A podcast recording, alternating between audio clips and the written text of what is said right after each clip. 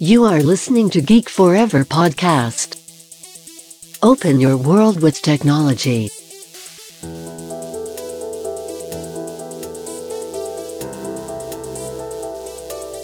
This is Geek Talk.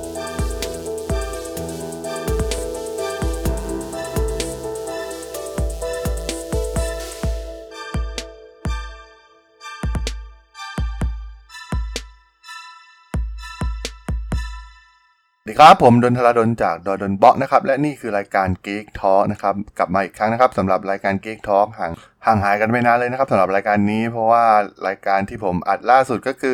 การเล่าเรื่องราวของวัน Single Day นะครับ11 11 ของประเทศจีนนะครับ ว่ามีที่มาที่ไปอย่างไรนะครับสำหรับใน EP นี้นะครับมาพูดถึงเรื่องหนังกันอีกครั้งนะครับ หลังจากที่ มีโอกาสได้ดูหนังหลายเรื่องในปีนี้นะครับ ต้องบอกว่าดูกันมาราธอนจริงๆนะครับ แทบจะไม่พลาดเลยสำหรับหนังในช่วงปลายปีนี้นะครับ ซึ่งหลังจากที่ได้รีวิวไปแล้วนะครับ ในหนังเรื่องดังอย่างโจ๊กเกอร์นะครับ ที่ผมเคยรีวิวไว้ใน Geek Talk EP 2นะครับ ก็ตอนแรกก็คิดว่าน่าจะเป็นหนังที่ดีที่สุดในปีนี้แล้วนะครับสำหรับตัวผมเองที่ได้ดูมาเพราะว่าโจ๊กเกอร์เนี่ยต้องบอกว่ามีทุนสร้างที่มหาศาลแล้วก็การสร้างโดย DC เนี่ยต้องเรียกได้ว่าตัววาคินฟีนิกซ์เองที่ได้รับบทโจ๊กเกอร์เนี่ยต้องบอกว่าแสดงได้สุดยอดมากๆนะครับในปีนี้ ซึ่งอันนี้ต้องบอกว่าเป็นความเห็นส่วนตัวนะครับสำหรับส่วนตัวเนี่ยก่อนหน้านี้ก็ต้องบอกว่าโจ๊กเกอร์เนี่ยแน่นอนนะครับมาในใจระดับหนึ่งแน่นอนสำหรับหนังในปีนี้นะครับแต่ว่าเมื่อเดือนที่แล้วนะครับที่ผ่านมาทาง Netflix เนี่ยได้ปล่อยหนังออกมาอีก 2 เรื่องนะครับที่น่าสนใจมากๆ นั่นก็คือหนังอย่าง The Irishman นะครับที่ได้ดารานำอย่าง ตัวโรเบิร์ต เดอ นีโรหรือว่าตัวอัล ปาชิโนนะครับที่มารับบทร่วมกันในหนังเรื่องนี้รวมถึงการได้กำกับของมาร์ตินสกอร์เซซีนะครับทำให้ต้องบอกว่าเป็นหนังที่น่าสนใจมากๆนะครับแล้วก็มีการลงทุนสร้างมากกว่า 150 ล้านเหรียญของ Netflix นะครับเป็นหนังที่ถือว่าลงทุนสูงที่สุดแล้วก็ว่าได้นะครับสำหรับ Netflix ในปีนี้ซึ่งถ่ายทอดเรื่องราวของแฟรงค์ชีแรนนะครับที่รับบทโดยโรเบิร์ตเดอร์นิโลเนี่ย เข้าสู่วงการมาเฟียนะครับ แล้วก็มีการมาเจอกับจิมมี่ฮอฟฟานะครับ ที่รับบทโดยอัล ปาชิโนเนี่ย ก็ต้องบอกว่าทั้งสองนี้ได้แสดงแบบสุดยอดมากๆนะครับสำหรับในเรื่องนี้ แต่ก็ต้องบอกว่าเนื่องจากมันเป็นหนังที่ based on true story นะครับทำให้บทของหนังนี้มันก็ดูเหมือนกับมันก็ไม่ค่อยมีอะไรมากนะครับมันทำให้ดูในช่วงบางตอนเนี่ยอาจจะดูน่าเบื่อไปเลยด้วยซ้ำนะครับแล้วก็หนังเนี่ยมันมีความยาวถึง 3 ชั่วโมงกว่านะครับทำให้ หลายๆ คนเนี่ยอาจจะหลับได้นะครับหากไม่โฟกัสกับหนัง แล้วก็ตัวละครที่มีอยู่มากมายในเรื่องนะครับ ซึ่งต้องบอกว่าก็ถือว่าน่าประทับใจนะครับ แต่ว่าก็ยังไม่ยังไม่เป็นผลงานการแสดงที่สุดยอดของพวกเขาที่แท้จริงนะครับ เมื่อเทียบกับหนังเก่าๆที่เขาเคยเล่นมานะครับสำหรับตัว The Irishman นะครับ ซึ่งต้องบอกว่า หนังอีกเรื่องหนึ่งครับที่น่าสนใจมากๆที่ผมเพิ่งได้มีโอกาสได้ดู แล้วก็เป็นผลงานของ Netflix อีกเช่นกันนะครับ นั่นก็คือเรื่อง Marriage Story นะครับ ที่เป็นหนังเรื่องราวถ่ายทอดชีวิตคู่รักนะครับ ที่เป็นผลงานของโนอาบอมบานะครับ ผู้สร้างภาพยนตร์ที่มีผลงานเข้าชิงรางวัลออสการ์มาแล้วนะครับ หนังเรื่องนี้นำแสดงโดยสการ์เล็ต โจแฮนส์สันนะครับรวมถึงอดัมไดรเวอร์นะครับซึ่งต้องบอกว่าผมเนี่ย ผ่านผลงานของตัวสการ์เล็ต โจแฮนส์สันมามากมายนะครับ แต่ว่าต้องบอกว่าเรื่องนี้เนี่ยเธอเล่นได้ดีจริงๆนะครับ รวมถึงอดัมไดรเวอร์ด้วยนะครับ เรื่องราวเป็นเรื่องราวของปัญหาคู่ชีวิตแต่งงานนะครับ ที่เป็นอีกหนึ่งผลงานคุณภาพจากโนอาห์ บอมบาคนะครับ เป็นการเล่าเรื่องราวของการแต่งงานที่ต้องเลิกกันนะครับ แล้วก็สภาพครอบครัวที่ต้องอยู่ด้วยกันต่อนะครับซึ่งหนังเนี่ยทำการเปิดเรื่องด้วยการให้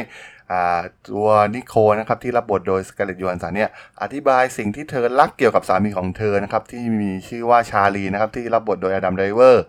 ซึ่งหลังจากนั้นเนี่ยก็จะเป็นฝ่ายชาลีนะครับที่บอกเขาว่าเขารักนิโคลภรรยาของเขาอย่างไรนะครับ ซึ่งแน่นอนนะครับการเริ่มต้นเนี่ยมันเป็นส่วนหนึ่งของการ ปูพื้นให้ผู้ชมเข้าใจอย่างถ่องแท้นะครับว่าทำไมพวกเขาถึงต้องแต่งงานกันตั้งแต่แรกนั่นเองนะครับ ต้องบอกว่าเป็นหนังที่เซอร์ไพรส์มากๆนะครับสำหรับเรื่องนี้ที่ เป็นผลงานการแสดงที่สุดยอดของทั้งคู่นะครับที่รับบทนำทั้งอดัมไดรเวอร์แล้วก็ตัวสการ์เล็ต โจแฮนส์สันเนี่ยอดัมไดรเวอร์เนี่ยเราอาจจะเคยได้เห็นจากหนังดังซีรีส์ชุดดังอย่าง Star Wars นะครับแต่ว่าดูเหมือนบทบาทในเรื่อง Star Wars เนี่ยก็จะไม่มีอะไรมากนะครับไม่ได้เค้นความสามารถของเขาเนี่ยออกมาอย่างเต็มที่นะครับแต่ว่าในเรื่องนี้นะครับมันเป็นการแสดงที่แทบจะไม่เคยเห็นมาก่อนเลยครับ แต่ว่าผมไม่แน่ใจว่าเขาเคยแสดงระดับนี้มาไหมนะครับ แต่ว่าส่วนตัวเนี่ยก็ไม่เคยเห็นนะครับว่าอดัมไดรเวอร์เนี่ย สามารถแสดงได้ถึงระดับนี้นะครับ เขาสามารถร้องเพลง สามารถรีดพลังในการแสดงออกมานะครับ ผ่านสีหน้าท่าทางรวมถึงการเข้ากันได้อย่างดีมากเลยนะครับ กับ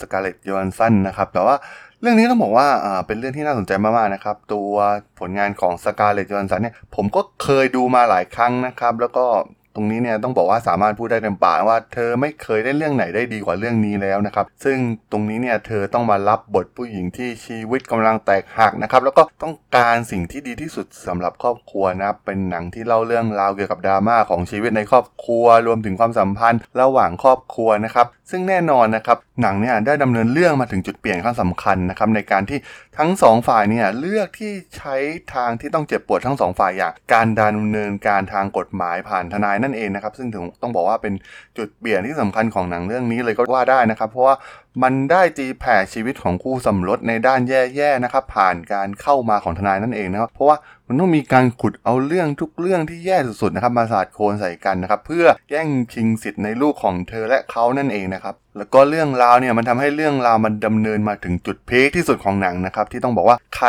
ที่เคยพบเจอกับปัญหาแบบนี้ในครอบครัวเนี่ยอาจจะต้องเสียน้ำตาเลยทีเดียวก็ได้นะครับ แล้วก็มันเป็นการฉากทะเลาะกันนะครับ มันเป็นการถกเถียงกันที่ทั้งสองเนี่ยได้โชว์การแสดงที่สุดยอดออกมานะครับทั้งสการ์เล็ต โจแฮนส์สันรวมถึงอดัม ไดรเวอร์เองนะครับมันเป็น การแสดงความสัมพันธ์แบบทั้งรักทั้งเกลียดได้แบบ perfect ที่สุดนะครับของดารานำทั้งสองเลยก็ว่าได้นะครับ ก็ต้องบอกว่าเป็นหนึ่งอีกหนึ่งสุดยอดผลงานการกำกับของโนอาห์ บอมบัคนะครับ ซึ่งเขาเนี่ยได้ทำให้ทุกอย่างเนี่ยดูเหมือนง่ายนะครับ ด้วยรูปแบบที่ไม่เคยเกิดขึ้นมาก่อนนะครับ วิธีการที่สร้างบทสนทนาเพียงไม่กี่นาทีนะครับ รูปแบบการถ่ายทำที่เล่นกับการแสดงออกสีหน้าท่าทางของนักแสดงต่างๆ เนี่ยต้องบอกว่าทำออกมาได้ดีมากๆนะครับ แม้ในหนังเนี่ยจะเป็นเหมือนช่วงเวลาเงียบๆของหนังเท่านั้นนะครับ แต่มันมีเสน่ห์แบบเหลือเชื่อมากๆนะครับ แล้วก็ทำให้ผู้ชมเนี่ยต้องตาตึงกับการแสดงของทั้งสองเลยก็ว่าได้นะครับ ต้องบอกว่าหนังเรื่องนี้นะครับ Marriage Story เนี่ยเป็นหนังที่ถ่ายทอดเรื่องราวชีวิตแต่งงานที่